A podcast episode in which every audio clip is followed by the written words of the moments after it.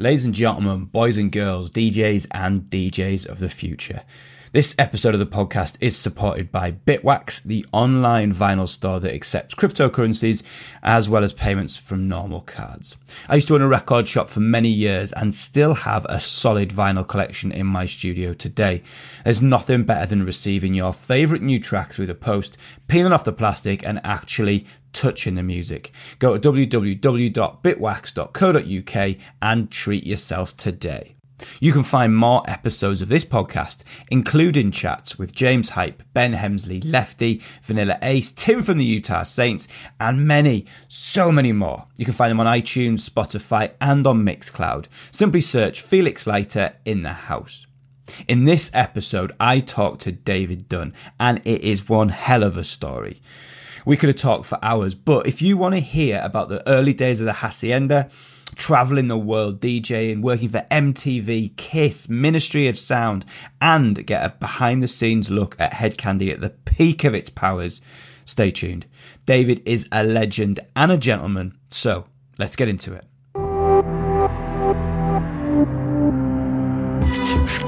Felix Leiter's in the house, the podcast about DJs, what they do, and who they are.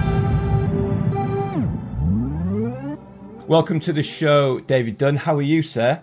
I'm very well, thank you. How are you keeping? I'm excellent. I've really been um, looking forward to this one. I think I meant to ask you to do this a very long time ago, and I just haven't for some reason. But this podcast has had a variety of people, um, you know, from James Hype to Ben Hemsley and all kinds of people. But there's something about um, asking people with a level of experience that often I think brings an awful lot more to the conversation. And that's obviously I'm I'm I'm no spring chicken myself, but there's I think I've, I have looked forward to, you know, for me you are very much a legend of not only kind of Manchester and the North, but the whole the whole scene in general. Um, and I'm looking forward to finding out so much more about you. Um, I'm gonna just ask you to start with before we get into the kind of um, the regular questions of the podcast because it would be remiss of me to not ask you. We are now in late September, nearly October 2020. Um, how have you found the last six months? And this is a music thing. Obviously, you can bring in personal stuff as well. But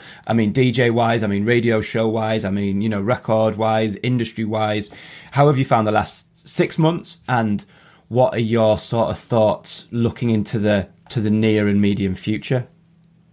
Well, I think I'm very lucky in as much as I have a day job, uh, which is nothing to do with music either. So I've had something there which has given me structure to my days and my weeks. You know, there's been a difference between my work day and my night time, and there's been a difference between my weekdays and my weekends. So, so that's probably helped me cope better than some people have. Uh, you know, I live with my wife and I see my kids, so I've not been isolated, so that's not been an issue. On the DJ and the music side, I still have the radio show, so I get to do that. But obviously, I think I've played one gig since the start of February. My last gig was mid February, and then my next one was due to be the 21st of March, by which time we've gone into lockdown. Um, so, with the exception of a couple of live streams, I, I, did a gig about two weeks ago, an outdoor gig, and that was the first in six months. And that's the longest layoff I've had since 1992, I would wow. say. From 92, I was DJing every week uh, somewhere.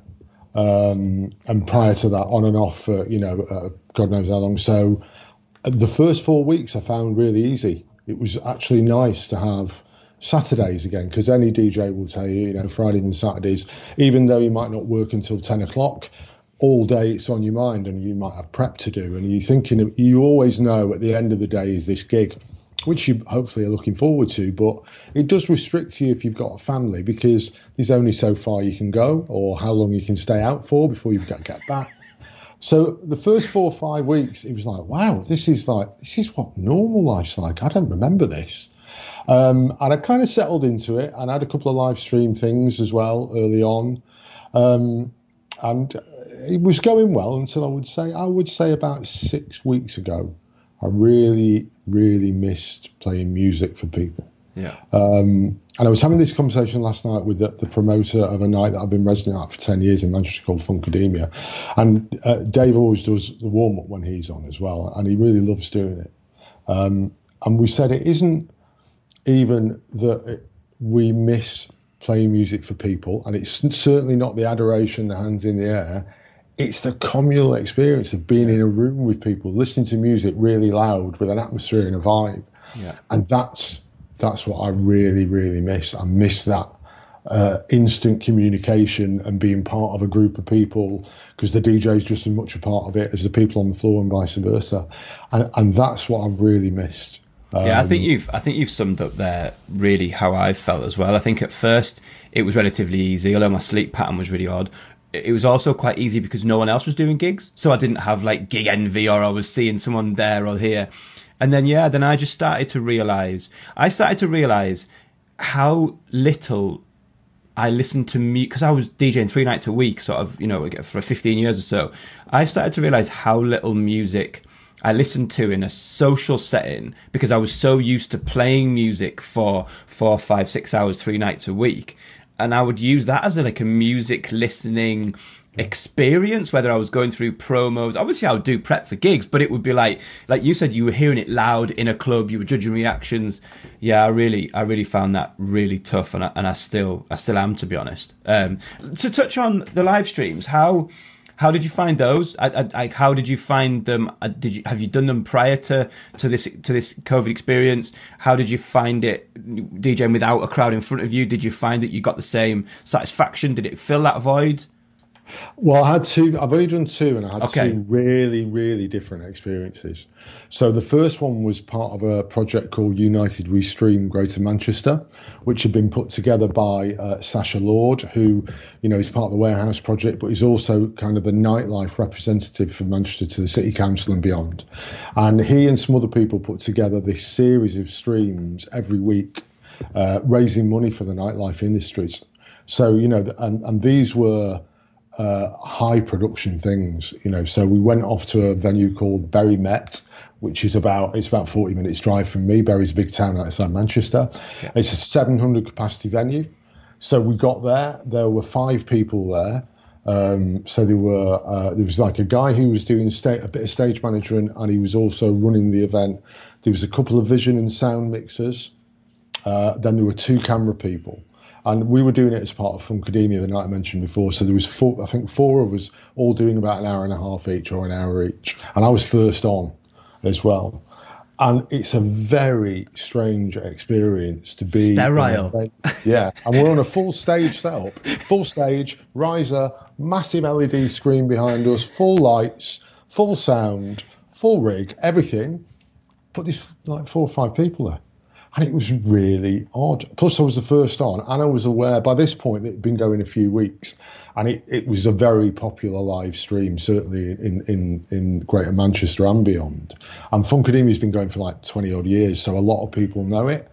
Uh, so we knew there, there was going to be a lot of people watching, so that put a bit of pressure on, and also to the, to the right of my vision was the vision mixing setup, which is like six or seven big, you know, 55 inch screens showing what the cameras are doing. And there's a fixed camera as well. So out the corner of my eye, all I could see was my big fat face. And I'm thinking, like, normally at a gig, I'm, I'm you know, as you touched, I'm, I'm, I'm, I've advanced years now. I don't jump up and down as much as I used to, simply because it looked like me dad doing it you know, a bit daft, a man of my age jumping up and down, but I do get into it. But and, and so I'm then thinking, well, do I dance? Do I twitch? What do I do? I, I felt really self-conscious and I was very nervous of making a mistake. It was it was a really interesting experience, something I'd never done before. So I'm really grateful we did it. And it went down. The night went down very well, so everybody was happy. Uh, but it was very odd. The next one was a hacienda thing with a, with a group, uh, a private group on on Facebook, which was in my conservatory. So it was a bunch of DJs all tuning in themselves. So you know, I've kind of got my my my rig on me me table in my back room, um, and I've got uh, an iPad filming me on a step ladder all jerry rigged up, you know, wires everywhere, to, just to try and get this picture. Um, but I decided then, because of the self conscious bit that I'd felt, I was going to do something while while the music was going. So I, I roped in my son, and he came and joined me. And in between the songs, I wrote down on a big pen and pad the name of the tune and the title, and would hand them to him, and he'd come up to the camera and hold them, and we'd bring them back. And I was also able to be on responding to people on Facebook. So, and then my wife came in, and the dogs came in, and by the end of it, you know, we're all in this room dancing away, and it was a very, you know, very, very different. The two were really different, and I enjoyed them both equally and found them both equally terrifying. But I'd never done them before. I think what I found, I've done a couple, and what I discovered was that from years of, of, of DJing, I I almost find it difficult without a crowd because I left to my own devices. I'm sort of like, well, what do I play next? Like, am I am I playing something next that is in key? Am I playing something next which is is rhythmically and, and emotionally similar to the previous one? Am I, because I'm so used to just you know that looking up, you know, looking for a reaction or knowing that I'm trying to get somewhere. So I'm you know working that you said a warm up. I'm working to a time or knowing that the, the club's going to finish. So I'm working to this peak. Or so the idea of just standing for an hour on my own, but not on my own, but like with a camera. I kind of I'm not I'm, I've really found it strange to think or know what record to play next and why I was playing it um, without there being a dance floor to warm up or to really entertain or to bring down or yeah I found that I found that really odd. It's, it's because no connection with people. That was and, and the the one thing that I found uh, I enjoyed in the second one, the smaller scale one, was that I could reply to people were messaging and I could send messages and do th- you know they were asking me to like do things. I'd also for the first the Funkademia one i knew what i wanted to start with and i knew what i wanted to end with and i'd made something for the start. Um, and then had some bits in between that i really wanted to play but i kind of left it because i wanted to sort of just try and get some kind of feel. The second one because i knew you know it was an hour and it was a hacienda thing i'd prepared a set so I wasn't thinking in that bit then that much about what was going to come next. I did actually go off piece a couple of times and change it, but that one was a, um, a bit easier to manage then because it was like, right, I know what I've got to do here. And it's not, you know, it's about showcasing these. I chose the, the 90s era. Nobody wanted to do the 90s, so I did 90s Hacienda stuff. And so it was like, right, that's what I'm doing. Uh, the interaction was great on that. So I think that that in in a way, although smaller scale, and because my family were involved, I wasn't on my own. You know, my son was there, my wife was there, the dogs were there. We were holding signs up. We had wig, wigs. You know, it was it was less nerve wracking than the other one. That's cool. Well, I think I think that because that was a really positive way to start the um, podcast. I'm not going to take us down a negative route. So we're going to go. Going to start off with the sort of the structure that we always have. So I want to take you right the way back before you were a DJ, before you were buying music, before you know. Just I want to take you all the way back to being really really young and ask you what your first memories of hearing music are. Who was playing it? What kind of genres were it? What kind of records were they, if you can remember? But we're going right back to being a really small, you know, toddler or a, a young child. Who was playing the music? What was it? So I, I was born in 1962, so I was a 60s kid. Uh, and my dad is Irish, Irish immigrant to, to England. And, and my dad had a ritual which we did almost every weeknight without fail, uh, which is we'd have tea uh, and then what would happen, and it was tea, not dinner.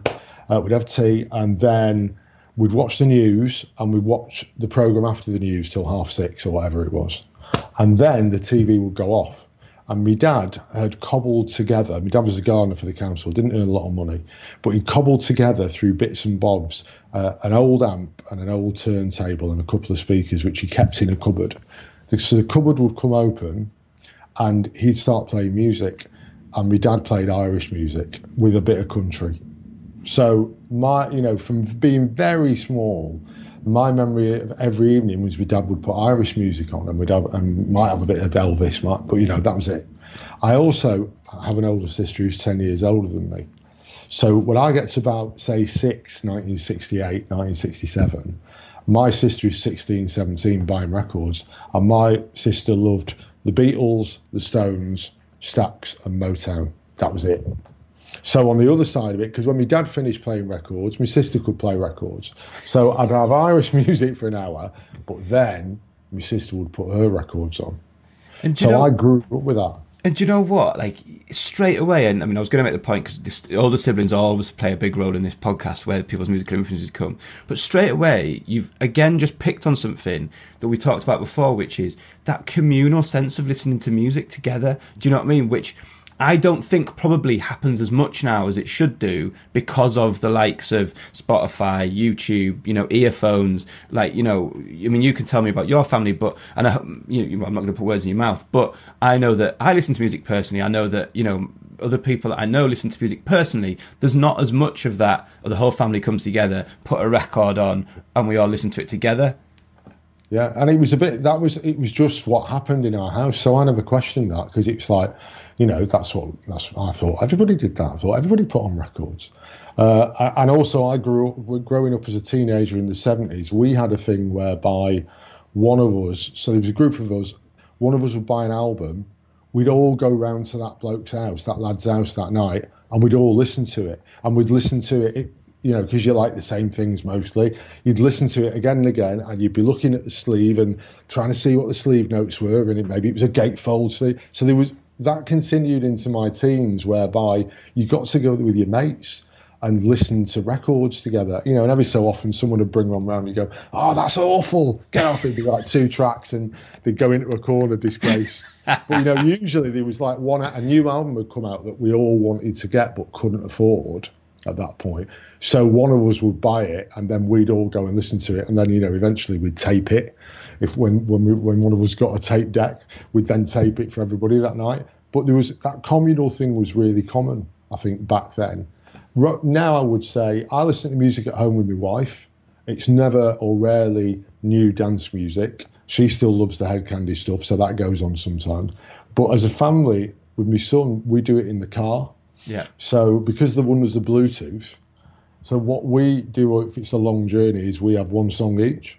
So one of us will get our phone onto the Bluetooth, and we each choose a song off YouTube, Nice. uh, and it's as random as it can be. I mean, re- you know, all over the place, all over the place. I- I'm especially, you know, I get quite competitive then, so I start thinking, right, I'm going to freak them out. What can I play? Let's have the Ramones. Let's have Blitzkrieg Bop by the Ramones, just to see what my 13 year old son makes of the Ramones.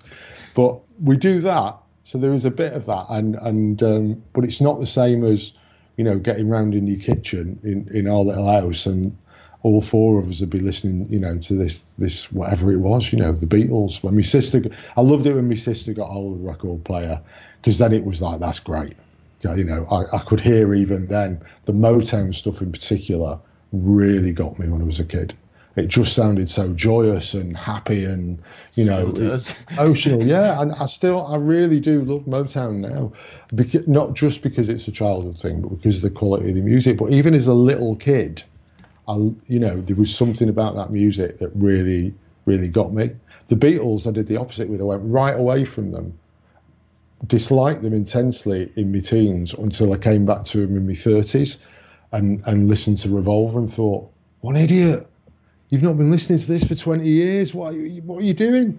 And so you know things change. But yeah, that's it, music's always been there since I was. And that is literally when I was like three, three or four. So, can you remember the first piece of music or bit of music that you really felt like was yours? And obviously, I'm going to guess it was a piece of vinyl. So, it was either something that you saved up for or were given the money to buy, or something that was given to you or, or you took. But can you remember the first bit that you really felt like you owned and it stayed in your room and it was your record or your piece of music? First album I bought was a compilation, and it was I think it was eight or nine. I'd saved up my pocket money, and uh, there used to be in the seventies.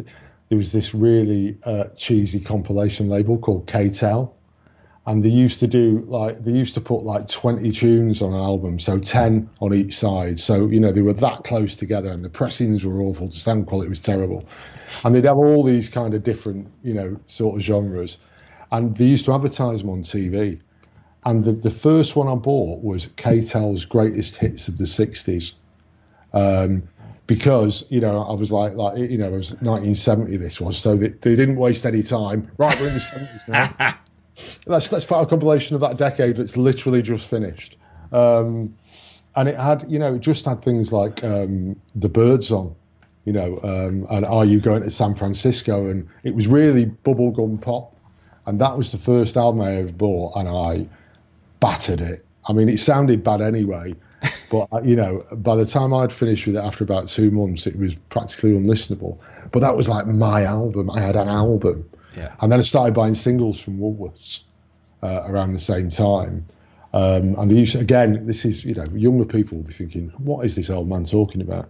But they used to do ex jukebox singles in Woolworths when I was a kid. So it was singles that had been in a jukebox in a pub somewhere like that, and then when they get changed because they're out of date, they give them to Woolies, and Woolies would sell them for 10p. So you could pick up sort of hits from a few months ago um, for like 10p. So that you know, my pocket money went a long way.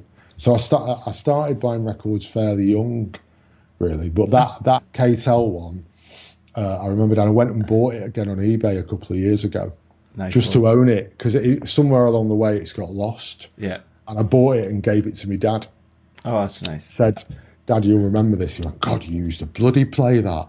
Every night you put that album on. Every night. Bloody Mr. Tambourine Man. I think you made a really good point, which which I've never really heard or thought of before, but but it's true, and I can I can um, sort of agree with it. Which is you made that point, which you couldn't afford the music, like so, So now that's just completely alien. So if you hear a song that you like, or you discover a new song that you like, you can listen to it technically for free as many times as you want, whether it be on a, a non-membership Spotify, whether it be on um, YouTube or you know whatever. So the you know the access to music now doesn't have that. Whereas I mean I remember I remember again hearing something and then you would you would go I need to save up the money to buy that because I can't afford to listen to it again until I own it, which I just thought was an amazing point to make because it's that's such an alien perspective to people now um, who can listen to anything they want as many times as they want. There was when I, I mean, so, and this goes really, uh, this goes right up until you know pre-streaming. There were three ways that you got music. You either you heard it on the radio, uh, and everybody listened to the radio then. So you'd hear records on the radio.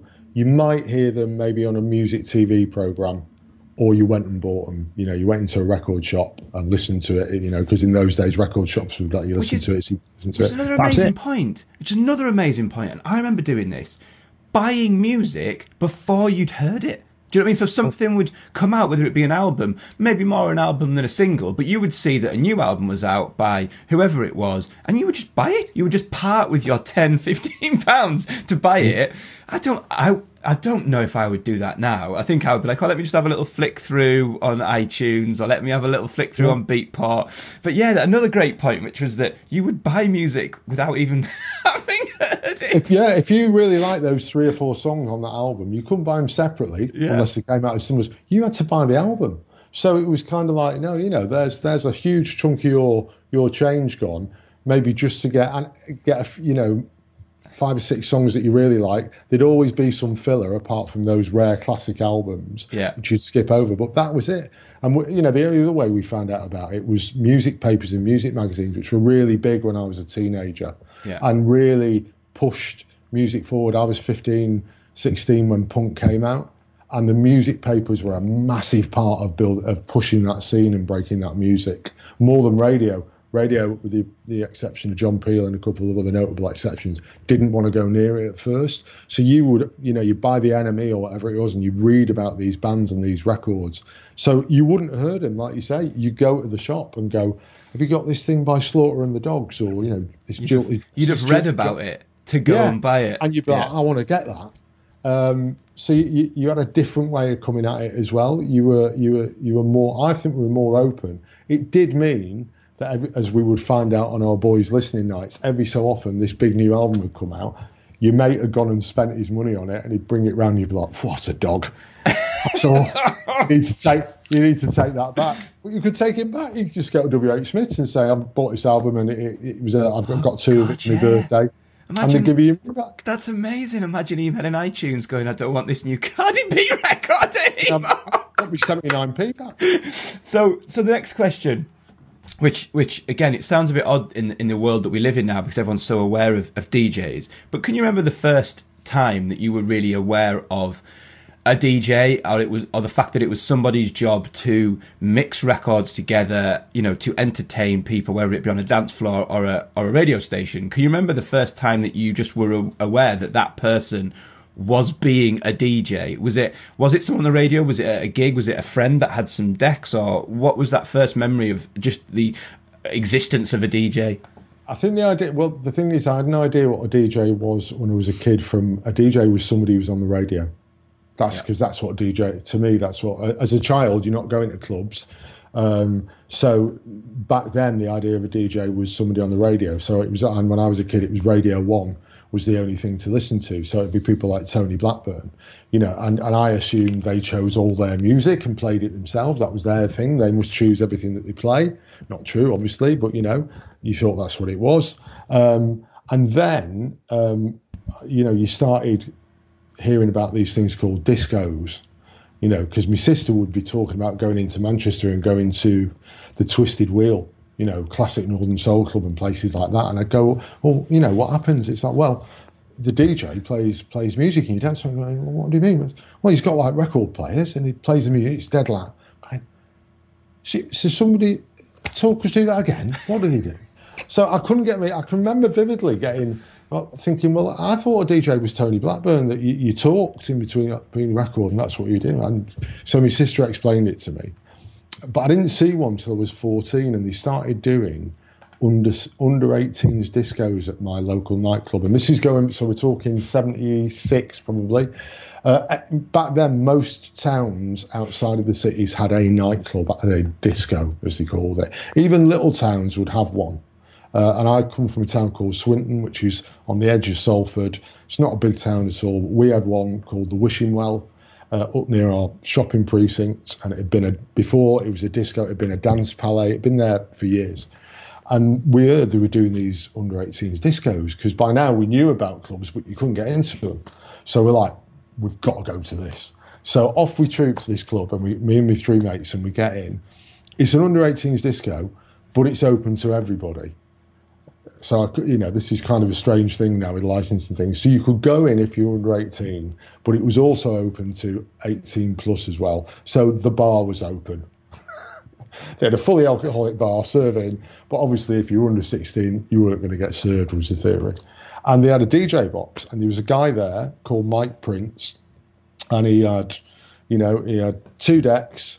Uh, not vari-speed at this point, just two uh, two decks, and he had a he didn't have a headphone. He had a telephone receiver to listen to uh, as his monitor thing, like the old big plastic telephone thing plugged in. And he was on the mic in between. And he'd play, he'd just play the music and he'd do a bit of chat and he'd take the mickey out of someone. And, and I remember seeing this and thinking, that's brilliant.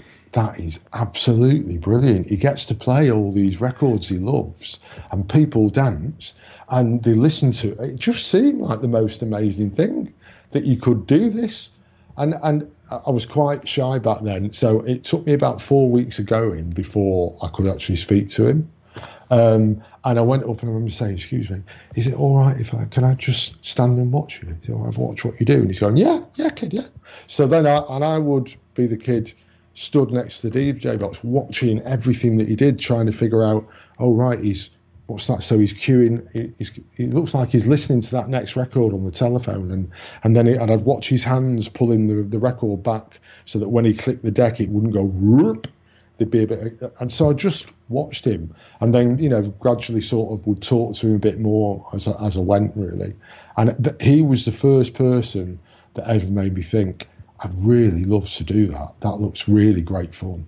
I didn't think it was his job and he was in fact a record buyer for a record shop in Manchester, and he brought in loads of imports. So every so often, in between playing Wings silly love songs and Kung Fu Fighting or whatever else was on, he'd put on these really obscure records that he got in to see if they worked. So I heard things there that I never heard anywhere else, quite rare records that he'd put in between the pop. Um, and many years later, I used to tell people about this club. It closed in the in the eighties, um, and I managed to track him down in, when I was on Kiss in the 90s. And there was a, a, a fantastic Manchester DJ called Dave Booth who passed away not so long ago, early this year. He was a friend of mine, and Dave used to come on my daytime show as a guest once a week to play Northern Soul.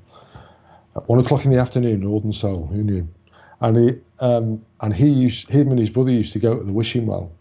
So I'd got hold of Mike and I managed to arrange for him to come in as a surprise to surprise Dave, uh, which he did live on air. We didn't tell Dave, and that was the first. But that was the first time I'd been in his company for 20 years as well. And I've I've I've stayed in touch with him, and I've had him on other radio shows because it's kind of you know, for me, he was doing a job that not many of us club DJs could do now.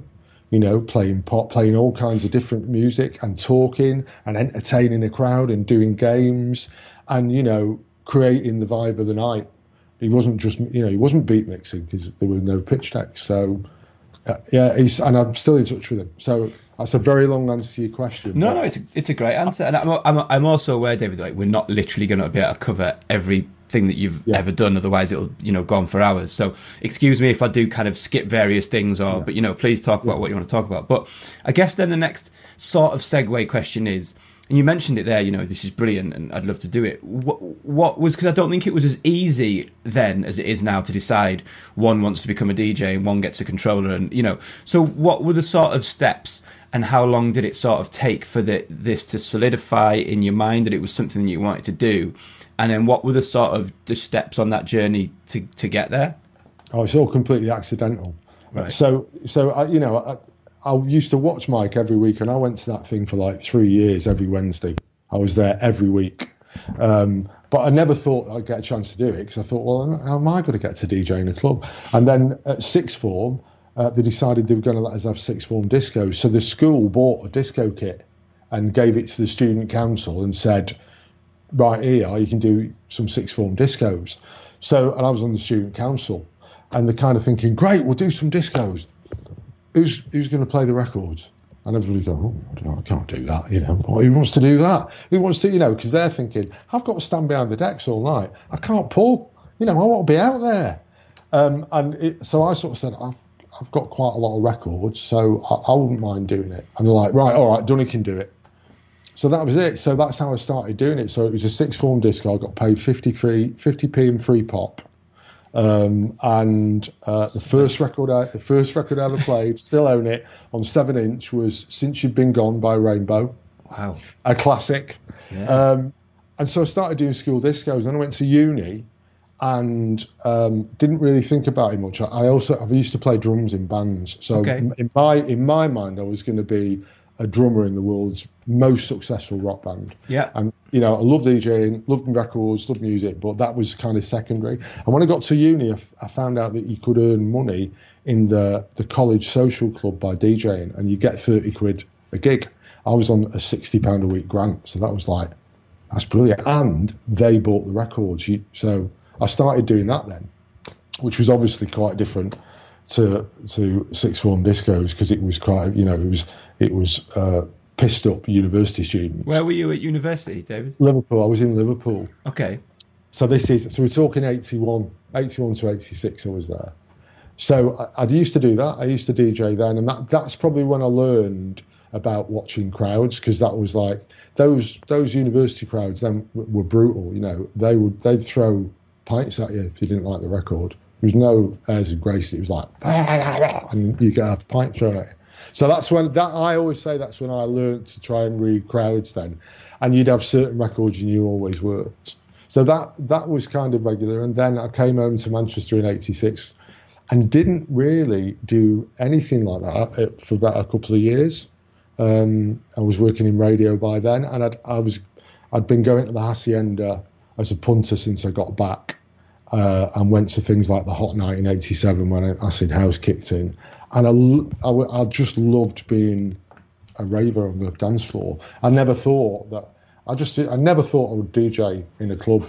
It just didn't occur to me it was possible. You know, I'd done that at uni, but you know, I was working in radio, I was still drumming in bands, and then you know, I managed to persuade him to give me a show playing the music I was listening to um, in the Hacienda and other clubs because it, it, there wasn't much of it on on air. So, so what um, were you doing in what were you doing in radio prior to this that you're talking about now, prior to, to, asking and getting a show, what were you? Were you a researcher? Were you doing advertising? Were you a oh, producer? You know, I started. I, I, I tried to get into radio in Liverpool and couldn't get in uh, because I'd always I'd always loved radio. Yeah. That I'd you know, and I'd been a fanatical radio listener. You know, um, I just loved it. So I, I, tried to work in it in Liverpool, couldn't get in. Came home to Manchester. Took me about a year to get a foot in the door, um, and I went to work on a charity appeal because they knew that I'd, they saw the students' union thing, so I can organise things. And then at the end of that, managed to sort of I'd got to know everybody. I basically worked there nine to five doing that job, then was in there every night making tea for people, answering phones, going in at the weekend, just absorbing it all. And yeah. they sort of said, look, we'll have some programming jobs in about a year because we've got some things coming. Get another job here doing something else. We can teach you how to be a producer. So um, I got a job in clubs and concerts, sort of, you know, doing co-promotions and going to nightclubs, sticking up Piccadilly radio banners and doing all that stuff. But and all the time was learning how to edit tape, how to do interviews, how to run a desk. And then a job came up, and they gave me a job as a producer, and they wanted specialist music programs. So I started doing a jazz one because um, acid jazz had come through and was really big. And again, you didn't hear that on radio; you just heard Duke Ellington. So they cut me teeth doing that, and then then the the you know the the hacienda had exploded. Stu Allan, who's you know n- never gets the credit he should have been playing house in his show on Piccadilly on a Sunday, but didn't want yeah. to do a full house show. He was playing hip hop, soul, and house, and he very kindly put me forward to do um, a show called the Isomantic Dance Class on a Wednesday at eight o'clock, literally playing the stuff that was in the hacienda that I heard there. Um, and I used to go to Eastern Bloc Records to get the records. They were the people who were selling the records to the DJs. Yeah. So sometimes on my show was a Wednesday, I'd go Wednesday afternoon. That record might not have got to Graeme Park, Mike Pickering, and Jon DaSilva yet. So sometimes I could get them just before they did and get them on air that night. And that's that's kind of when it, you know after about a year of that and people saying why aren't you DJing in clubs you've got this like this radio show with all these listeners on a Wednesday night and that's when I kind of I thought I should do that, but I don't know how to beat mix. I'd never learned to beat mix because I'd never had decks. That's interesting. Can I ask you? Because I've been listening to, I gave it a shout out on that previous episode. Actually, I've been listening to that new BBC podcast. I think it's called Ecstasy or something. Yeah, yeah, yeah. And I wanted to ask you about. Is it called Stuffed Olives? Like, I wanted yes. to ask you about that venue. Like, yeah. what your memories of it are, and uh, I never went to Stuffed Olives in the Acid House days. It, it, it, was a very small gay venue, which then eventually became renamed several things. And all the nights went there afterwards, such as Homo Electric, I think, did that venue under a different name. But uh, I had friends who were gay, and he took me to the village in Manchester before it was the village, this big sort of playground, in the very early 80s. Uh, so I knew some of those venues then when they were kind of, you know, quite sort of just odd place. Odd. The music they played was odd.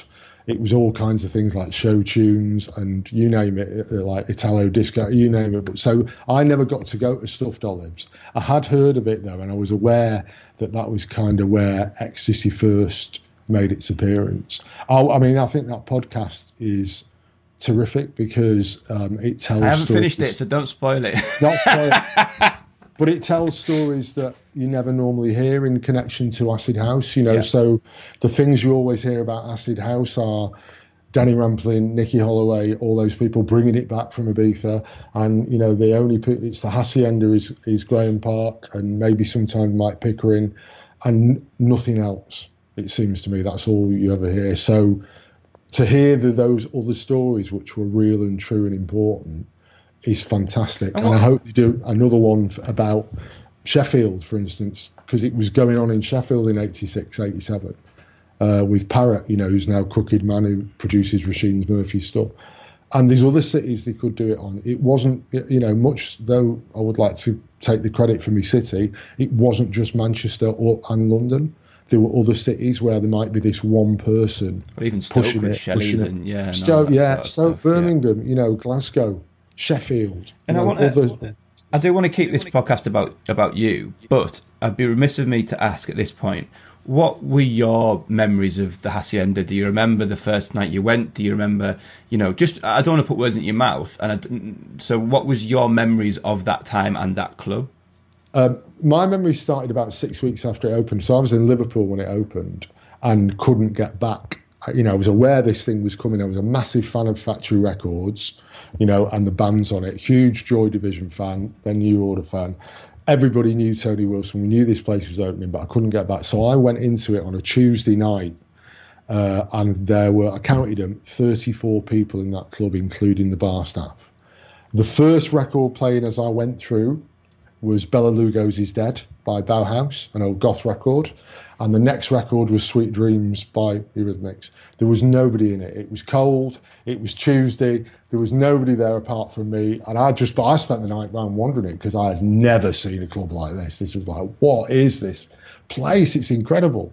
Um, and then, I, but most of my early 80s was Liverpool. So we'd come across, we'd hitch to go to gigs because it was for us the hacienda was primarily then a gig place so there'd be a gig on and we'd hitch hitch on the m62 to a gig and then in vacation as they call it now um, i'd go to say new year's eve or the christmas parties that they do um, and then when i came back to manchester in 86 that's when i started going to things like the thursday nights and the Friday nights Still not all house though. It was in there. People like Dave Haslam and Dean Johnson and those little Martin were playing it in between. Hewan Clarke was playing it. But the the primary thing for me was hot in 1987, a Wednesday night, because that's when they let them do all night, all house music. Um, and it was the one that had the swimming pool in. And again, it started off fairly quiet, but by the end of that summer, that place was full on a Wednesday night. And um, it was extraordinary. In as much as maybe a teenager today who's been at the Warehouse Project or one of the big super clubs or festival wouldn't find it extraordinary. But when your his, your knowledge of nightclubs at that point are really small places, um, generally speaking, sometimes quite tatty, and you go into this place that's got people every, everywhere, every corner, everywhere you can see, and the music's loud and the lights are going, and it's acid house, and people have got their shirts off and these whistles. It was, inc- it was just incredible, but you could see it over the summer. Every time you went back, it was a bit busier and it was a bit crazier. So by the time you got to sort of like September, October '87, it was off. It was on in Manchester. That was it.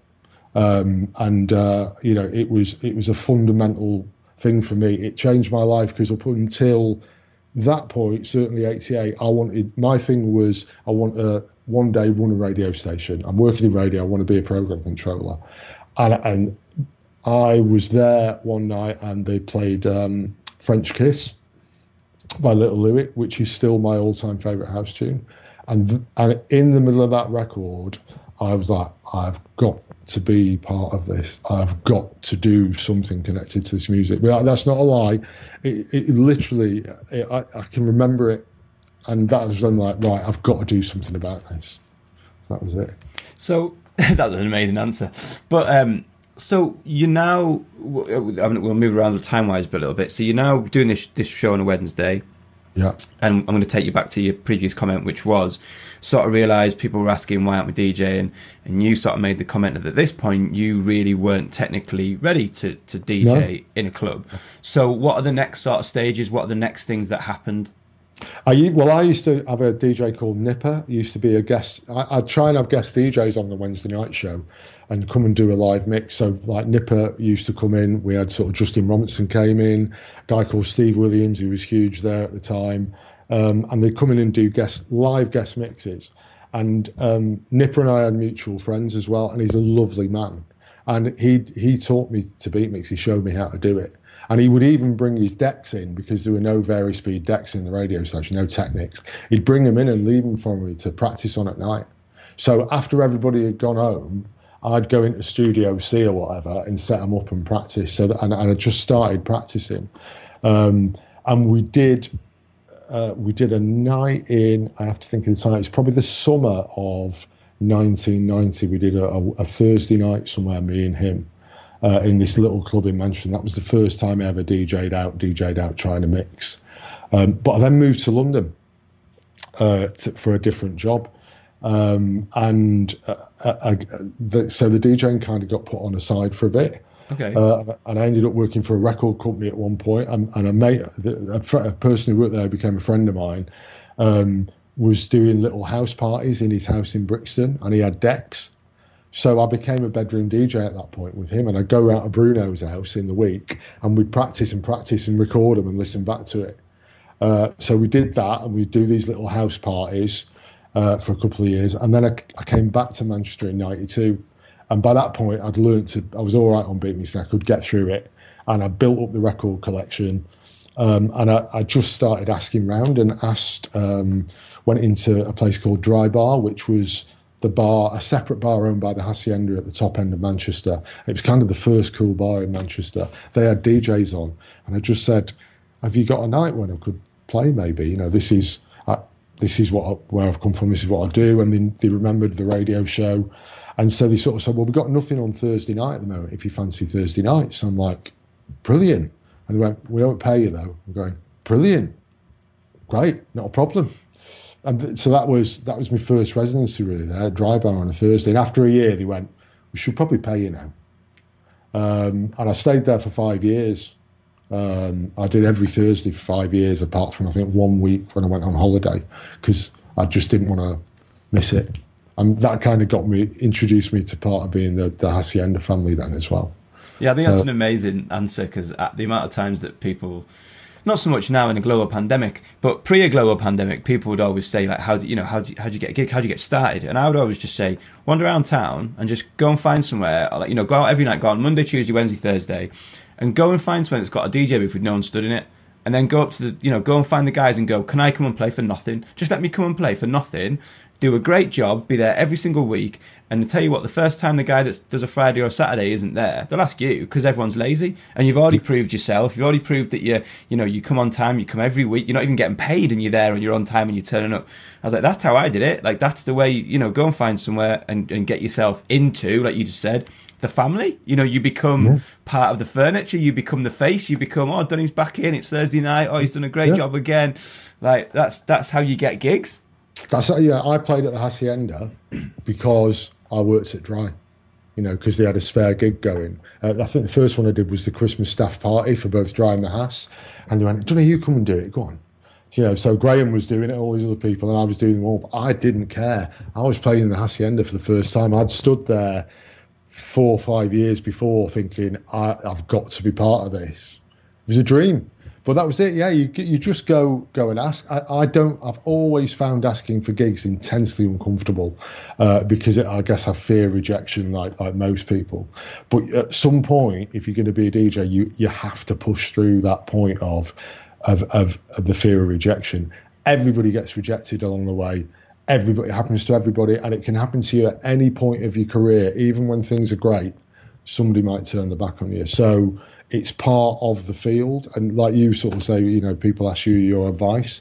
You know, whenever people have sort of said to me, what advice would you give me when I go into DJing? And, and my fundamental thing is um, you need to really do it because you love it, not for the money, not for any other, reason, because you really love it. And you've got to be prepared uh, for people who are less talented than you doing far better than you and you getting told no a lot because there is no justice in it but you have to push and you have to keep pushing and keep pushing. And if you're not up to that, it will weed you out.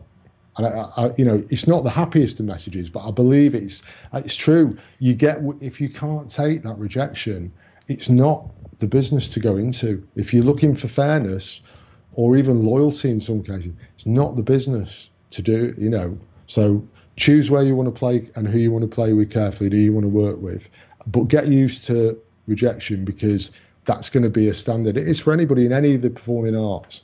You'll have more no's than yeses, but it's the yeses that really count.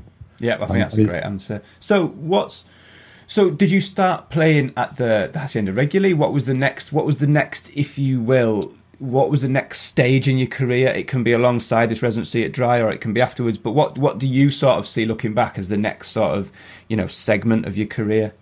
because it was at Dry from about 92 over the next couple of years i got bits and bobs of other gigs in manchester or other places so started popping up here and there which was handy because you were playing at Dry yeah. Um, and you know, and you, you, had a little spot at the Hacienda as a warm up or something like that on a Wednesday night or whenever. Uh, but then um, a, a, new radio station came to Manchester called Kiss 102, taking the frequency of another station, Sunset, the first black music station, that legal black music station, which had started and, and had gone bust. So um, these guys applied for the license, doing kind of like a, a different version of Kiss in London. Um, and they licensed the name from Kiss in London because they had the rights for it and wanted to start a dance station in Manchester because it's 94 and it's huge and there was no radio station doing that. So they got the license, and somebody, a, a very kind man called Pete Mitchell, used to be on Virgin. Uh, he passed away last year. Recommended me for a job there. Um, so I got a job as head of music, doing the music, you know, programming the music, which I'd done before, which was, a, was like fantastic. But you had to be on air as well doing that job. You couldn't just do it as a standalone. So I was on air Monday to Friday from 10 in the morning till 2 in the afternoon, and then Saturday night 6 till 9. Um, Pretty good so gig, was, if you ask me. It was busy, yeah. so I, yeah. So I, you know, and but and I lived there. I basically lived in that station because it was '94 in Manchester.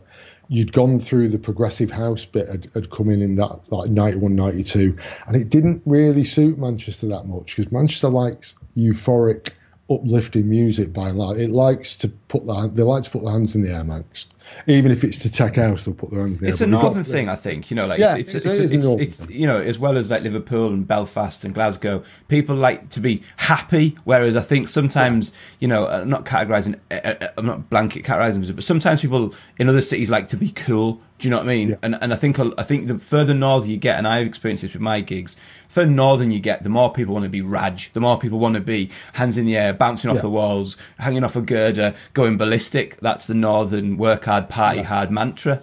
Yeah. So, so kind of the prog thing didn't get really take off that much in Manchester, and it started coming. The the sort of like Graham had really pushed the US vocal house thing by this point, yeah. and that had really caught on in Manchester. Plus, then the labels were signing more of that, so it was, it was building up again. Um, so it was a great time to be doing that, and because I was on the radio, I just got offered loads of gigs.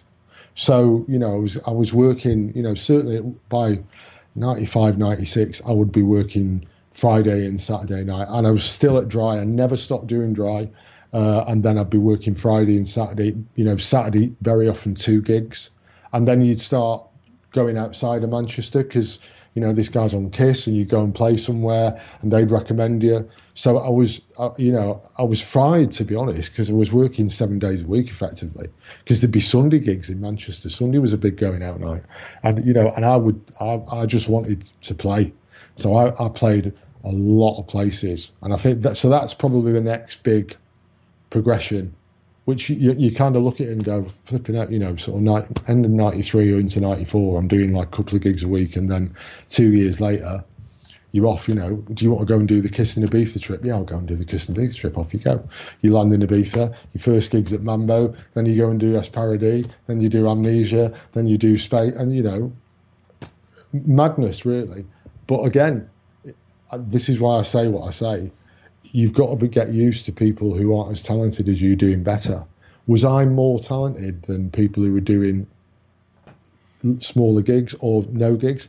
Undoubtedly, I wasn't. There was loads of DJs in Manchester better than me, tons of them, loads of them who were way better than me technically across the board.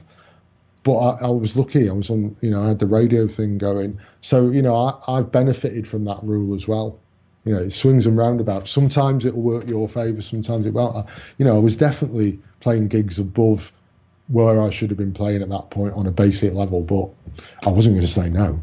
I think you make. I mean, I, I agree with your point, and I think that the caveat that I would add on is that, that everyone in the industry, to a certain extent, has their angle or an angle. Do you know what yeah. I mean? And sometimes that's accidental. Sometimes it's an angle that someone's very much working. Now, whether that's you are the little brother or the little or the son of someone that's very important, whether that's that you are on a radio station by again by hook or by crook or by luck or by talent, whether that's you've written a one-hit wonder yourself or had a one-hit wonder written for you, whether you were the original resident at a you know a club that became iconic. Like all of these things, I don't think lessen, you know, the, your influence on your ability, ability to be a DJ. But you are completely correct. That doesn't always make you better than that kid who was unfortunately, you know, not the son of a big record label boss or club owner and didn't happen to win a DJ competition and get onto a radio station or didn't happen to be the first resident at, uh, you know, a groundbreaking venue. So, yeah, I definitely agree with you. And I would definitely sort of, you know, harbour your words that there's been plenty of DJs that I've seen that have been much better than me, you know, but I've gone on after them somewhere or they're not touring the same way.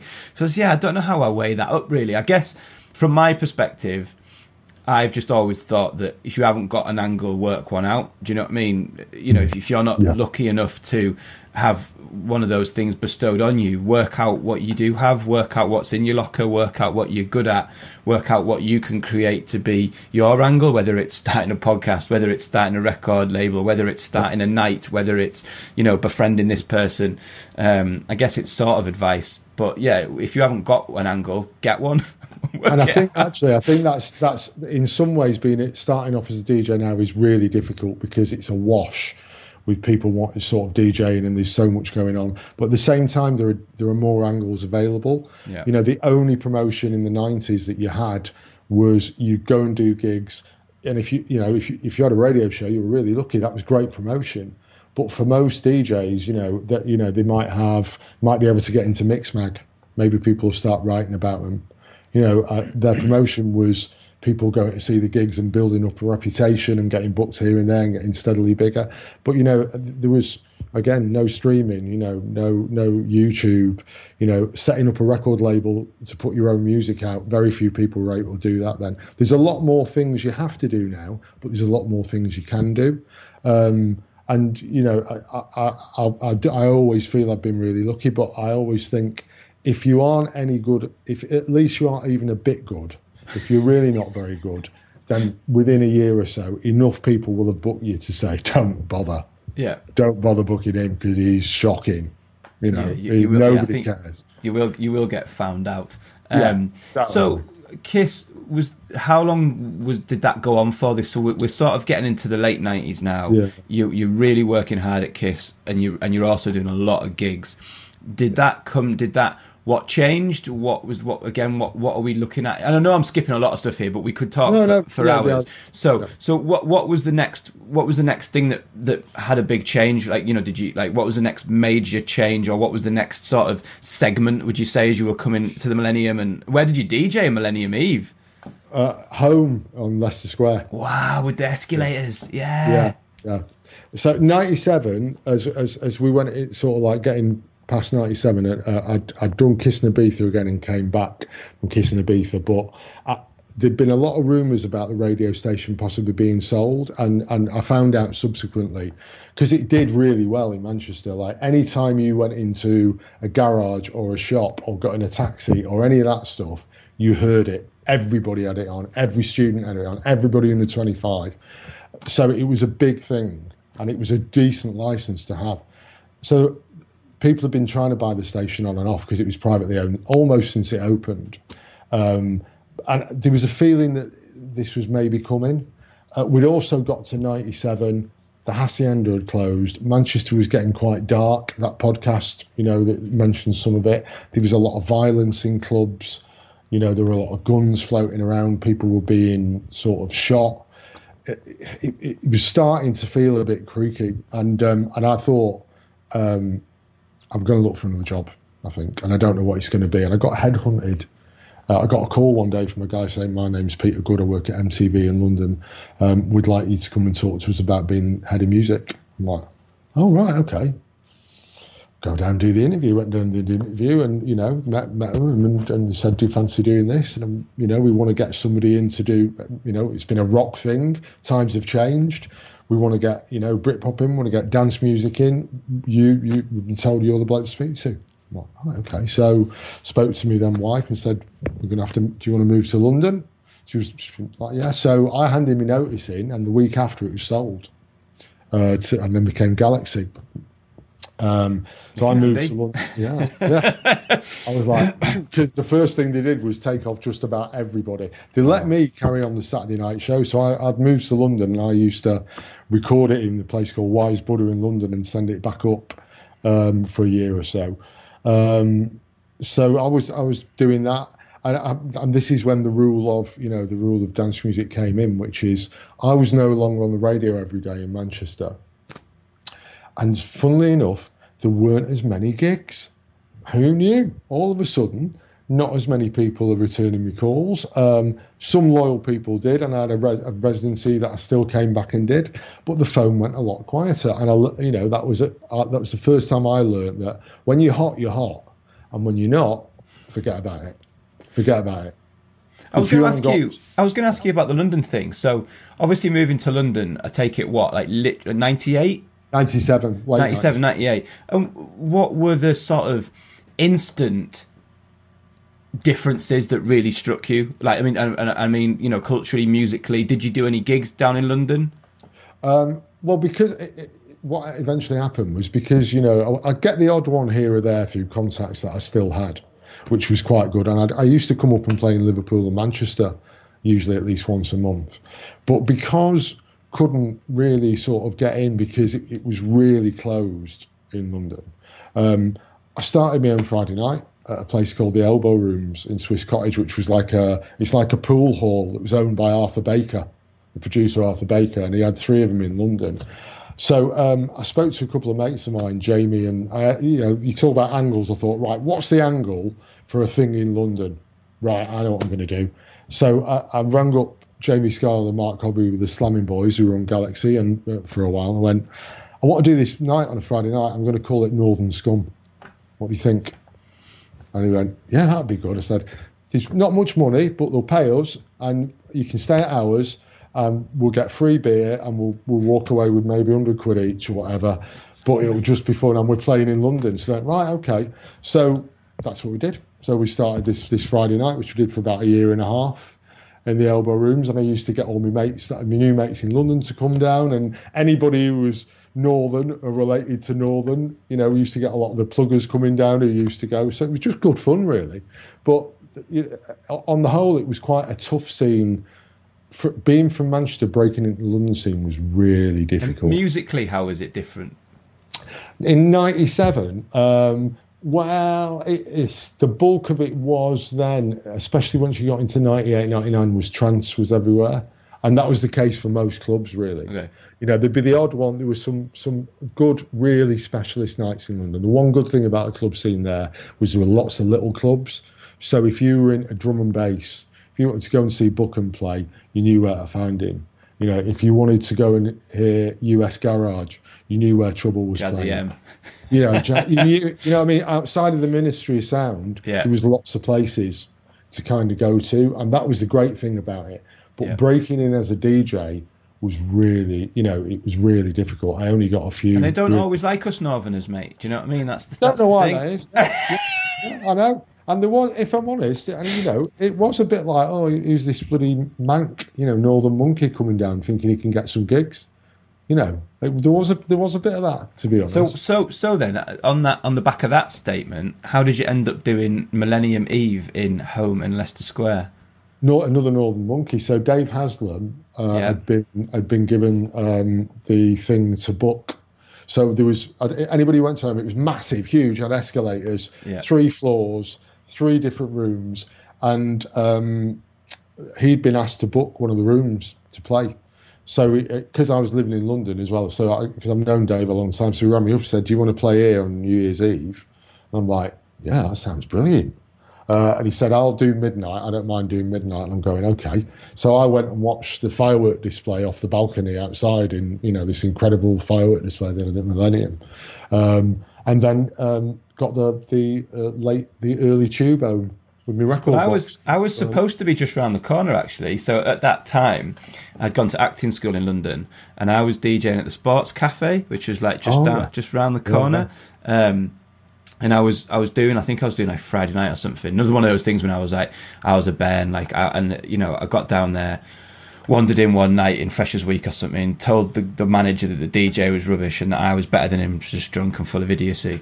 And um, he went, all right, give me your phone number then. Thought nothing of it. You know, got called up a few weeks later. He said, we're going to give you a trial. And got and, he, and then I was like, all right, cool. And he went, he said, it's 250 quid. Um, we'll give you your dinner and we'll pay your taxi home. Is that all right? And I was like, yeah, yeah, I could manage. I was yeah. like, I, yeah, I suppose. Do you know what I mean? I was like, I'd come from up north where I think I was maybe getting a hundred quid a night anyway, and they'd laugh at you if you said you wanted a taxi home or anything.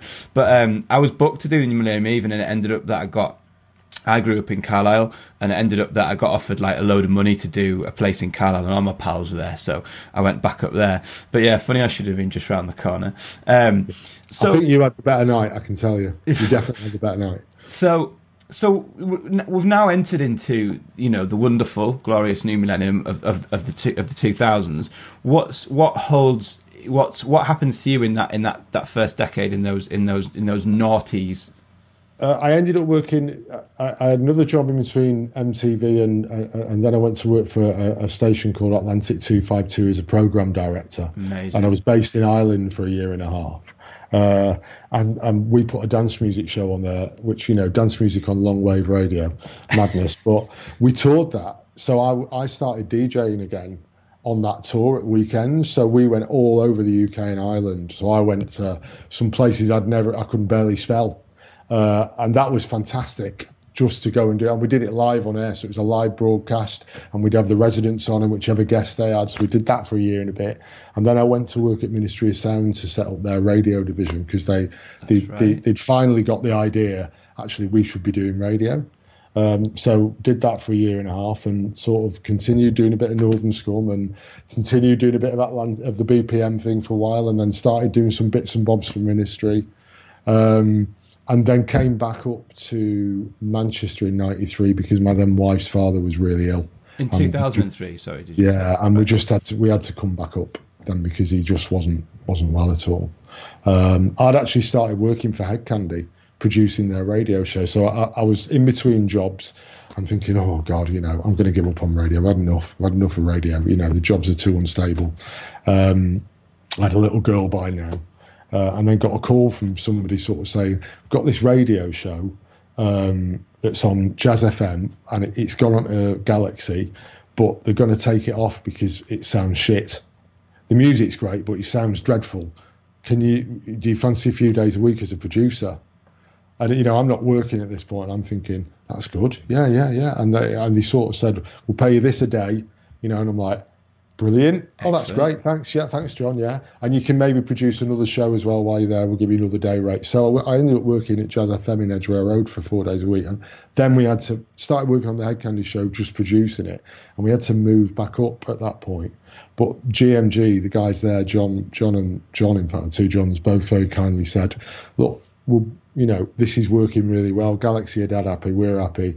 We'll pay your train fare if you'll come down three days a week. If you can find somewhere to stay and do it in three days, we'll we'll pay your train fare and we'll let you do that. We'll keep your job. So I'm like, right. So did that, and then about a year in, so about 2004, after a year of working for Hed Kandi and still doing my little gigs, they finally asked me to DJ for them.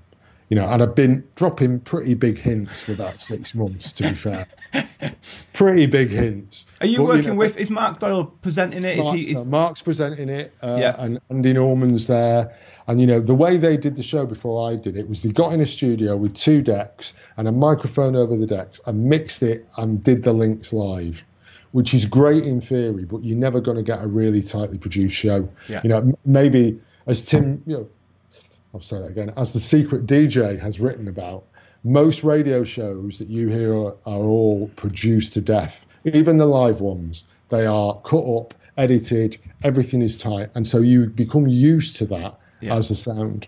So that's what I did with their show. I'd, I'd get them to do the mixes, I'd edit them, I'd get the write a script, get them to record it, cut the links down, fit it in, and make it tight. So every, you know, suddenly the show sounded a lot better just because there was like some a radio production. show. Yeah, it sounded like a radio show. It, I wasn't doing anything groundbreaking. It was just doing. I had this. I had this same conversation on, on the last podcast with Nadia Lucy, and I was talking about, um, and you all know this obviously, talking about the back of the dark days of making a DJ mix. Do you know what I mean? And you'd set up your decks, you'd plug in your mini disc recorder or whatever it was, and you'd you'd head off on your journey. And if you fucked it up, you'd have to start again and everything else. And and then I used to, you know, then for a few years, I would start to record live sets from clubs, and if I was super lucky, I'd have FX mics and things like that. Um, and you'd be doing dropouts for sing-alongs, or you'd be doing like you know silly stuff. And then when you start listening to them, out of context, they fucking sound awful. Do you know what I mean? Even though that's what's happening in the nightclub, you know, you're like, fuck, that sounds fucking hot because you've become, like you said, it's a really good point. Your ears become trained to this radio sound of Danny Rampling and Pete Tong and everything. So then I now naturally, if I'm asked to make a mix for to promote a, a release or something, a radio show, I make it in Ableton because it sounds. Yeah. That's how it should. If someone's driving along in the car, that's what almost what their ear wants to hear. Yeah, yeah. So my, I mean, the show I do now, I play 13 songs in the first hour.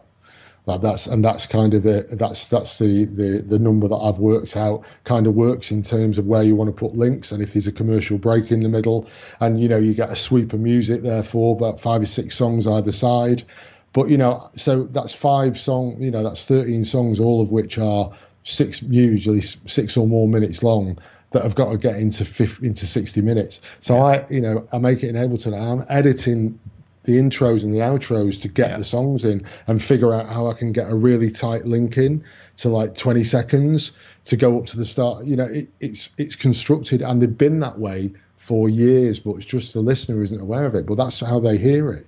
Yeah. So so that's what I was doing in Hed Kandi. And then, I, then I, they started me off on a gig. So the first gig I did for them was a Saturday afternoon at a Cecil G closed shop in Birmingham. Nice. Uh, obviously, nobody wanted to do. Uh, the second gig I did for them was uh, stereo in Newcastle. So now, if you, you, you talk about kind of northern crowds, so for those that, that weren't around there, you know it. Obviously, stereo was a bar uh, in the city centre. Um, well, it was just well, it was just about 150 meters away from Foundation. It was, yeah, yeah, was. yeah just across. I mean, and owned by the same guys. That was the point the of it. Guys. Yeah. Yeah. So it was like, you know, it was like dry was to the Hacienda, stereo was to Foundation in Newcastle. Yeah. Um, and they said, oh, we've got this gig. Uh, it's a Sunday night. You start at eight, you finish at midnight. I'm going, what? Yeah, yeah, he's got music end at uh, midnight. I'm going, really? And it's like four hours. And went, we might start at seven, but usually it's about eight o'clock and there's two of you on. I can see it. Yeah. I can see yeah. it now. and, and, I went up and, and you went from the outside, it didn't look like anything at all and you went in and everything's white, wasn't it? It was all white and there was curved surfaces. It was really designed nicely inside. Yeah. But at eight, by eight o'clock, every single person that could dance in that place was dancing already, and it was mobbed, and it was hot, and it was the the atmosphere was crazy. I mean, you know, it would have been crazy in a Saturday night in any club. The fact it's in a bar on a Sunday night for four hours was ju- it was just incredible. And, and out of all, all the UK gigs that the Hed Kandi DJs used to go to, there'd be a few you'd really want to do. You'd really want to do Gatecrasher. You'd really want to do Pasha. But any time you saw that you got stereo, that's a good weekend. You know, I mean, that's like brilliant. You know, I'll go and do I'll go and do back to back for four hours in stereo, and you can have Gatecrasher that weekend. I'm fine with that. I it really was amazing. I think it's. I mean, I, I, could talk to you for about two hours just about about stereo Newcastle, but I think it's. it was something that I was always really really envious of. Like, um, I'm good mates with Dino, like Dean Rigg, who did yeah. who did it for a while. And obviously, I know some of the other guys, Andy Daniels through through Mark and things. Yeah. And it was like it was it was something I never did. Um, and I would really wish to have done it because of talking to you about it, knowing what Dino did and, and Daniels, like I love that. Like I have, I don't particularly enjoy the being the headliner type pressure and type thing. I quite like the idea of being a touring DJ, but for the brand. So you just turn up somewhere and it's busy because of the brand. It's busy because of the style of music. Um, and I think it was something that would have just really suited my way of being a DJ and the music that, that I loved. So it's something that I was always really envious of that kind of like touring and you know some of the places you met. I mean I played Pasha for like a CR2 night but I think I'd have probably enjoyed it much more going down with Dino and doing a Hed Kandi night because it's just the atmosphere the kind of the brand is doing all the work and the you know the, the, the dance the girls and everything else and yeah I think I mean that must have been an amazing period yeah, it, I mean, it was it was fantastic because you and you put your finger on the head there. People are coming there for the brand. They know uh, certainly up to the, the, first year of the ministry buyout, it was really clear musical offer. Uh, it got bigger and bigger organically. It hadn't done it through spending loads of money on marketing because the marketing spend was really low on those albums. They, they really didn't have much money at all. and and it was word of mouth through the albums, then word of mouth through the gigs. And the whole point of it was, if you're a punter, you can turn up to a Hed Kandi night, and it's going to be Hed Kandi. You don't have to worry about it. And from a DJ's point of view, you always went out in twos, so you've got somebody with you, which is brill. You're not on your own. You know, the gang's here. You'd have, have a production person with you, so you'd, you'd you're there with some people who became your friends and every DJ you played with was different from the other one. So no two gigs were the same because Jim had played different from Andy, Andy had played different from Norm, Mark had played different from uh, Andy Warburton. Everybody played different. So from a DJing point of view, it was a constant surprise. And some some DJs like to do half hours and do it in half hours on your own. Most of us like to do it maybe one or two tunes each and do it Yeah, proper back to back, yeah. And that that is still my favourite type of DJing because that other DJ, you do not know what he's going to play, Yeah. and you're going to have to come out of it. And it's that constant You're- one-upmanship and like, oh yeah, I love it, and man. also, you know, when, when two of you are in tune really well, and you both go, you, both know when it's time to drop down a bit. You both know when you need to climb, and and you know that other person chooses something you maybe wouldn't have, and that makes you think about what right. Well, what am I going to do next now? So f- from a punter point of view, it's brilliant because the music's, you know, it's Hed Kandi, but it was never predictable because you never knew what was going to happen next, and everybody had a different style. So, and we got to play at amazing clubs. You know, it was it was a it's probably out the DJing side of the career. It's probably one of the highlights. Certainly that 2003 to t- two, well 2004 to 2007 um, was uh, amazing just because the music was really good that we were able to choose from to play within that brand and we could play a really wide span of stuff under the name of Hed Kandi it wasn't all put 'em high Yeah. you know uh, and higher place Yeah. there was a lot of really good quality stuff you know you, it, it, it, it denigrated towards the end Yeah, I think Uh, there's I think there's two points that like I would like to personally make about Hed Kandi. Number one, I think people forget just how fucking huge it was when it was at its peak, and number two, just how good the fucking music was when it was at its peak. And I think now it can be used as a a, a, a, a disrespectful byword. Do you know what I mean? Like, oh, that's just very Hed Kandi.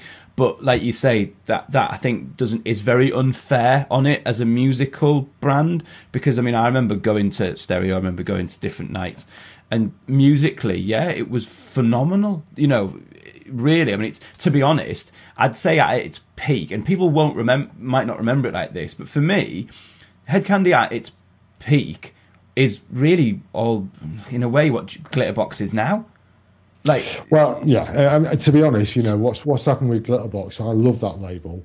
Is it's exactly the label that Hed Kandi should have been to when two years ago, and the A and R there missed it completely. They Yeah. missed the whole coming, you know, as coming back at disco and Yeah. new disco. That and as you know, that got bigger and bigger over the last sort of five or six years, and there was nobody at Ministry who had the nous to go that's what we need to get on because we owned that eight years, nine years ago. And if they had, and they'd have applied the kind of nous that Dunmore and his crew have done, and Yeah. given the budgets to the remixers and producers, Yeah. and, and done done the artist stuff alongside the the remixes and the licensing, they'd have whopping sales and they'd have the credibility that Glitterbox had.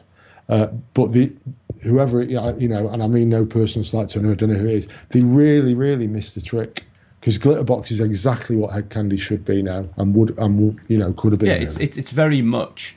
If I didn't quite articulate it before, it's very much a modern day offering of what Yeah. Hed Kandi was when it was at its. And when I say peak, I don't potentially mean its busiest. I mean at its peak of its kind of coolness and credibility and you know a musical offering. Um, but you know, so like you say, well done to D- Dunmore et al. For, yeah, for you know I mean? they, they, they did it, you know, Yeah. and and um, you know I listen. I often listen to that stuff and think, yeah, you know, if if if if Hed Kandi was around now and it was the same people involved and I was, you know, that's exactly what we want to be playing and putting out. Exactly, because they, they get it they get it right ninety nine times out of hundred, I'd say. And then, so w- w- you're having this really fantastic experience with with Hed Kandi. You're producing a radio show and stuff. You're back in Manchester. Um, again, what is the next sort of period? Does Hed Kandi come to an end? Does it just peter out, or are you doing? A, are you still doing Hed Kandi while you're starting to do other stuff? Well, one of the rules when you played for Hed Kandi was you didn't play for anybody else. Right. So, uh, and and for instance, in Manchester, they never found until very late on a permanent home, a club that worked for them, or a place that worked. So, from 2004 till about 2008, I hardly ever played in my hometown. Right. Because I couldn't Why go did they struggle? for anybody else. Why do you think they struggled to find a home in Manchester? Uh, I, I think um, I think in the early days when Mark was still involved, it was because he couldn't find a club that had the mixture of the right interior and the right crowd. He was very Mark was really choosy about who got a gig. It wasn't about could you afford it. It was about what's your club like, what's your crowd like, what's the promoter like. It had to all fit together. He was always really clear on that.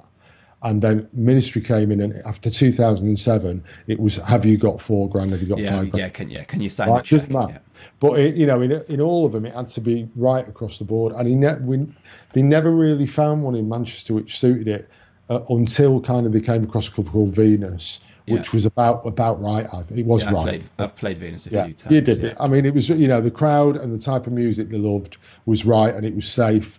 Uh, but um, at, at that point, Venus was, was not kind of where it was uh, towards the end of the, that first decade. So I didn't play in Manchester much then, uh, hardly ever, rarely. That's crazy. I know. So you know, I was persona. Nobody, you know, they knew I was doing Hed Kandi, but I never played anywhere.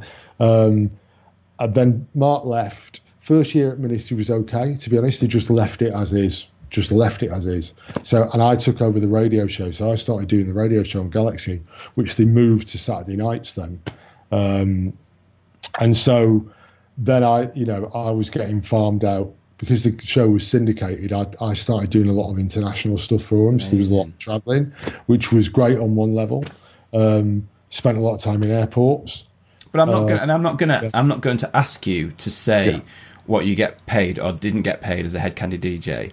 Oh, I'll tell, no, I'll tell but- you. No, no, no. But, but I mean, my point. No, but only my point was going to be was that was that I know from people who I knew worked for Hed Kandi that you are doing the international sort of travel and time away from home and pressures of of that, but you're not always receiving the same financial um, reimbursements as the the big like headline DJs who were doing that same stuff. And for, close, yeah. yeah, and, and so for everyone, and I would still love it, especially now in a pandemic. I'd love to get on a plane and go and do a gig. Of course, I would.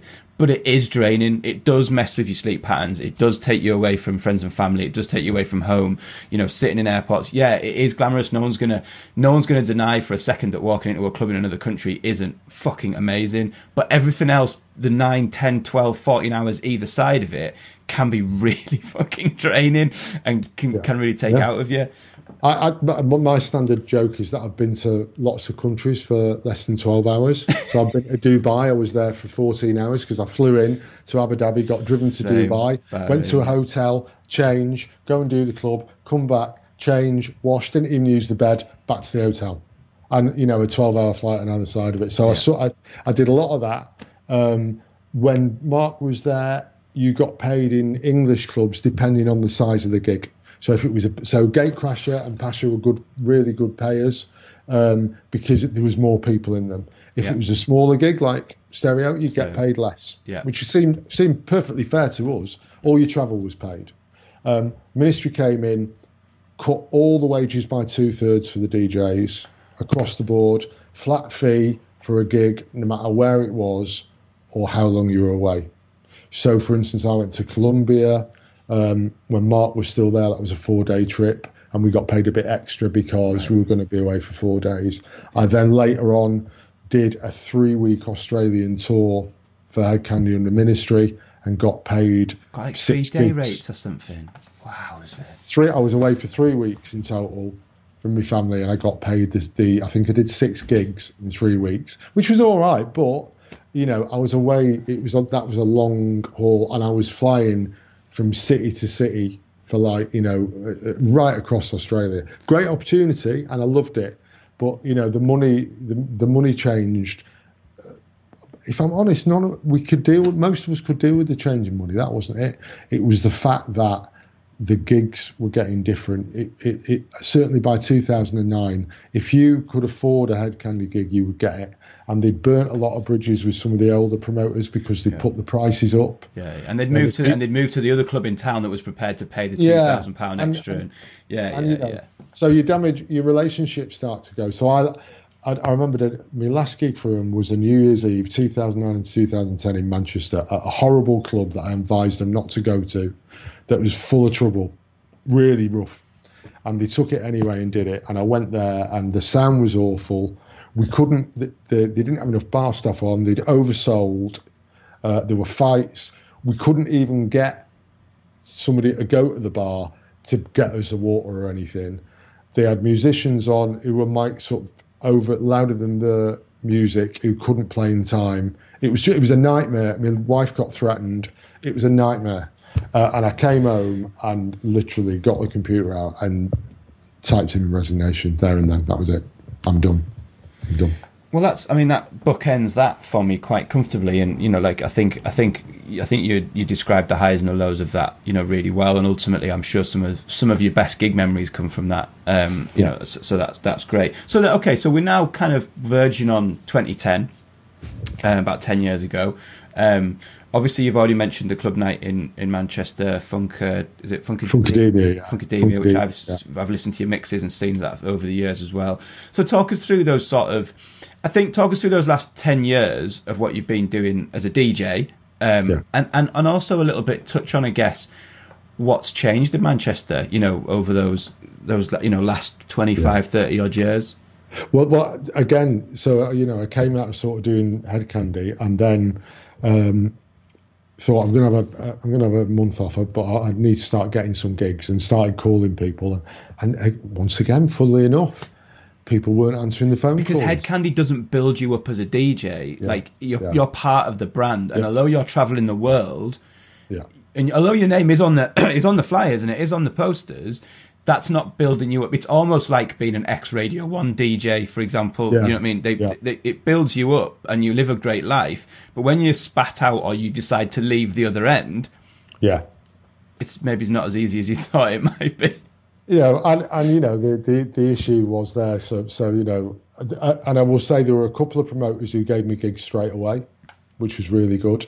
Uh, but it was pretty tough for a while. And then a friend of mine got me. I started doing some gigs in the village in Manchester, late night gigs, which I really loved because I'd done a lot of um, work in the gay clubs in the 90s, so I quite enjoyed that. But then, yeah, Funkademia was by that point had been running 11 years, and they knew I loved funk and soul and disco, and so they gave me a couple of gigs here and there, and then said, "Do you want to be a resident?" So I've been there ever since uh, and done that. And then I have a residency with a place called Boxed Music, which is like a really nice group of people who do it all together, not for the money. And um, they do all kind. It's mostly sort of techno and house, and I play my my stuff up there.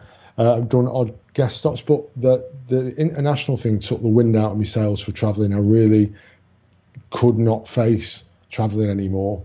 And so I decided I would never take a gig if I couldn't drive to it, unless it was something really good. And I had a couple in the Middle East here and there, but by and large, I, get in my car, I drive to my gig, and I come home afterwards. And I love the fact that I can be home now because I spent a. It sounds like as you say, people will go, "What are they talking about? It must be brilliant." When you do that for about three or four years, you become very separated from normal life. Your sleep pattern's gone. You you don't know where you're going to be sometimes it' more than a couple of weeks ahead. You know, itineraries change. You're constantly thinking, what what's next? What do I have to do next? And I've got to do the radio show, and I've got to do this. You know, my relationship split up. Um, I had a, I, I, by there was a point in the mid uh, noughties where I had a, a, fairly decent cocaine problem, um, which I had to get clean from. I got to clean myself up because you're just on that roller coaster and you you you know you're not sleeping and you're knackered. So you know by the end of the, I was I, I was fucked. That's the only way I can put it. By 2010, I was done. So in some ways, that little break was quite good for me, and I've never gone back to even trying to get back to that level of playing all the time, all the time. I like doing the me couple of residencies and the odd thing here. That's fine for me. And Manchester's changed because the clubs aren't there as much. And I am think gonna have to. Can I just interrupt? I'm going to have to just get the charger for this match. So I mean, yeah, I think basically to take it from where you were, obviously you've um, you've become a little bit more localized DJing wise, and and you know found some gigs that you really enjoy. Um, but I just yeah, I did want to touch on you know because you've had that such a close relationship with the city over the years. Just I guess from your own personal opinion, what's changed in Manchester over those those years from you first starting to go to the hacienda until you know pre-pandemic, and and do you think it's I mean, I was going to make the point about you know you mentioned every every small town used to have a nightclub, and a lot of those have closed. And I guess uh, the question I'm asking you is just what what do you notice that's changed, and do you think it, it is positive or negative things, and what's your overall sort of view of where we were? I mean, let's we'll, we'll touch on the pandemic before we finish, but let's just keep this answer up until you know the end of last year or something. How have you seen that change in Manchester, and do you think the changes are positive or negative? by and large, I think a lot of a lot of really good DJs that I know in Manchester, like that I would rate are, are really good, are, are actually working in bars, and that's one difference. So that there are less clubs now, but there are loads of bars where you have DJs playing music, and that that that's where an awful lot of the local DJ talent end up working because there aren't many venues, club venues, dedicated club venues that can hold club nights anymore. We've got amazing things like the Warehouse Project, you know, mini festivals twice a week for three, four months.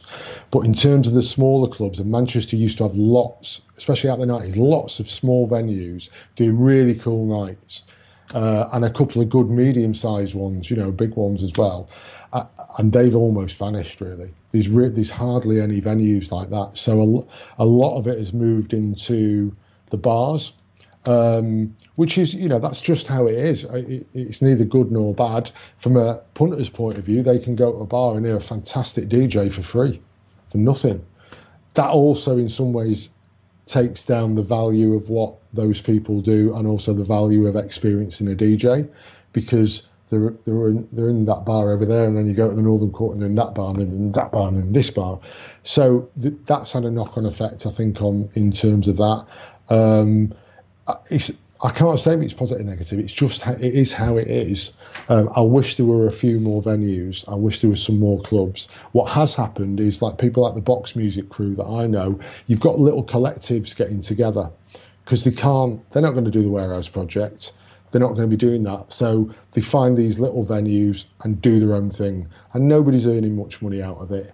And the good ones get a bit of profile, so they can spend four or five hundred on a decent guest DJ. You know, somebody who's on the way up, whose productions they like, and they'll book them. Um, so there's there's a bit more of that happened, and I think that's really positive because that reminds me of years ago when people would go, well, okay, we're not going to play at the SN, let's do our own night. Who do we know?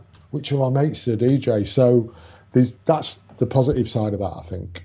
Um, I do think that's what might come out of, and this has been like for me a super interesting, but b quite a positive, a very positive chat. So I don't want to get bogged down in negativity towards the end. But to be honest, I do see what you've just said there as potentially something that we might be looking at in the next couple of years. You know, it might be that because when we come out the other side of this pandemic, it might be that you know, you have to just start little places here and there at this social club or the back end of that fish and chip shop or the upstairs of a pool hall because some of your favourite venues may not exist anymore. I mean, I hope that's wrong. I hope that, you know, I hope that something happens and we all get back to things. But dance music is very secular. It is also, and not just dance music, all kinds of music and all kinds of entertainment. It's secular, but it's also quite self-reparatory. Like it does seem to kind of repair itself. If something big happens to it and it gets chopped down, then new new sprouts seem to spring up somewhere else. So mm. you know maybe we will see a return to more you know smaller little venues little divey places um, and kids you know and, and I saw the gentleman of the scene but you know people starting little things here and there instead of just being in and I've been very lucky to be part of digital for so long but instead you know instead of the Gatecrashers and the Pachas and you know the big 1500 type clubs maybe maybe they might take a real hit over the course of. I mean, they already have done in the last decade, yeah. but potentially, you know, over the next, you know, the last six months and the, next twelve, it, it that, you know, that may be what we what we've seen. I'm gonna, I've loved this chat, but we're gonna start winding it up. I'm amazed you're still awake. No, I love it. It's one of my favourite ones. I knew I knew it would be good. Um, but I want to start winding it up with there's two things that we do to sort of end it. The first thing is I'm going to get you to curate like a dream gig. Now it's just a kind of in the moment thing, like because and obviously the fact that we are six months into a pandemic will will play its part. Um, you know, this is just a kind of an in the moment thing. So what I want from you is a venue it can be a venue you've played. It can be a venue that's open. It can be a venue that's closed. It can be a generic thing like a, you know, a large festival, a small underground venue, whatever you want. But you're going to pick the venue. And then you're going to give us three acts. There's not so much a headliner. They're just, you know, they're three co-headlines. It can be a back-to-back DJ set. It can be a band. It can be a live Daft Punk Chems thing, whatever you want. It's just a right in the moment, right now. If you could curate this gig, you can play if you want, or you can just go. But as it stands right now, David, I want this gig. So where's it going to take place? It'd be on the old Space Terrace, so like the original Space Terrace, uh, either in May or September when it's not too hot. So it's a nice, you know, 70 but not unbearable. I would definitely do the warm up because, sorry, my gig. Uh, and I would want to listen to probably Dimitri from Paris, I think, um, because he's one of my favourite live DJs. You never know what he's going to do. Uh, I, I, love listening to him live. Uh, are we allowed to have people who aren't with us anymore? I'd have Frankie Knuckles then. Frankie Knuckles and Dimitri Paris, and I'd be honoured to carry the record boxes for those two. Amazing. And it'd be yeah, and if we could squeeze in a PA, if we could get a live act in, I'd get in the full 22 piece Sounds of Blackness choir doing Optimistic. Wow. That is strong. Finish the night, finish the night with Optimistic because that's where we need to be. That is strong, sir. That is an amazing dream gig. Yeah, I went to see um, Frankie at like Ministries. 25th birthday, I think. It wasn't a bank holiday, it was just on a Sunday, and it was like Frankie and Morales and stuff, and it was, uh, yeah, it was amazing. I'm so glad we made the journey for that. And then, if people want to find out kind of more about you, more about the radio show, if they want to find out, you know, like bits, here, we'll hear the radio show and find out mixes or anything, where can they find you on socials and stuff? Uh, I, I, would get if you want to find out about the radio show because it's more interesting than my personal page, which is just me ranting. Uh, if you on Facebook, you I love those rants. I do like a rant. Triple D Music, T R I P L E D E E Music. Search for that on Facebook, and it's the same on Twitter as well. You'll find me doing similar stuff on Twitter and these Mixcloud pages for the radio show. Search for Triple D, you'll find it up there. And yeah, I'm out and about. Great. So how we end the show is you are going to um, introduce a record to play the show out. Um, it can be anything you like. I mean, ultimately, someone hopefully has been listening to this for the last hour and a bit. So it can be something that we've touched upon. It can be something that is just a memory of, uh, you know, that's been sparked by our conversation, or it can be something that you heard yesterday on the radio. But I'd like you to introduce it and explain why you think um, I and everyone else should hear it right now. I'm actually I will choose. It, w- it would have been normally it would have been French Kiss by Lil Louis because that is my all-time favorite house track, and it it's it what it, it's a, was responsible for a really important decision in my life. But because of where we are, I'm going to ask to play "Optimistic" by Sounds of Blackness, the original version, um, because it is a fantastic example of what uh, devotional music, which is what it is. It's gospel, it's faith music uh, how it can bring a message and an emotion across um, that transcends the, just a, a, you know a song, a CD single, whatever you want to call it. It is it, I think it is beautiful. The the words are beautiful, but the feeling in it. I defy anybody to get to the end of this song and not not have goosebumps. If you haven't got goosebumps at the end of this song, you need to see a doctor. Right. Well, thank you so much for the chat. It's been one of my favourite podcasts ever, David. We're going to play that song now. Thank you very much, sir. Goodbye. Good night. Felix Leiter's in the house.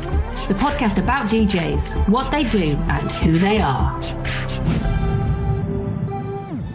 The blackness.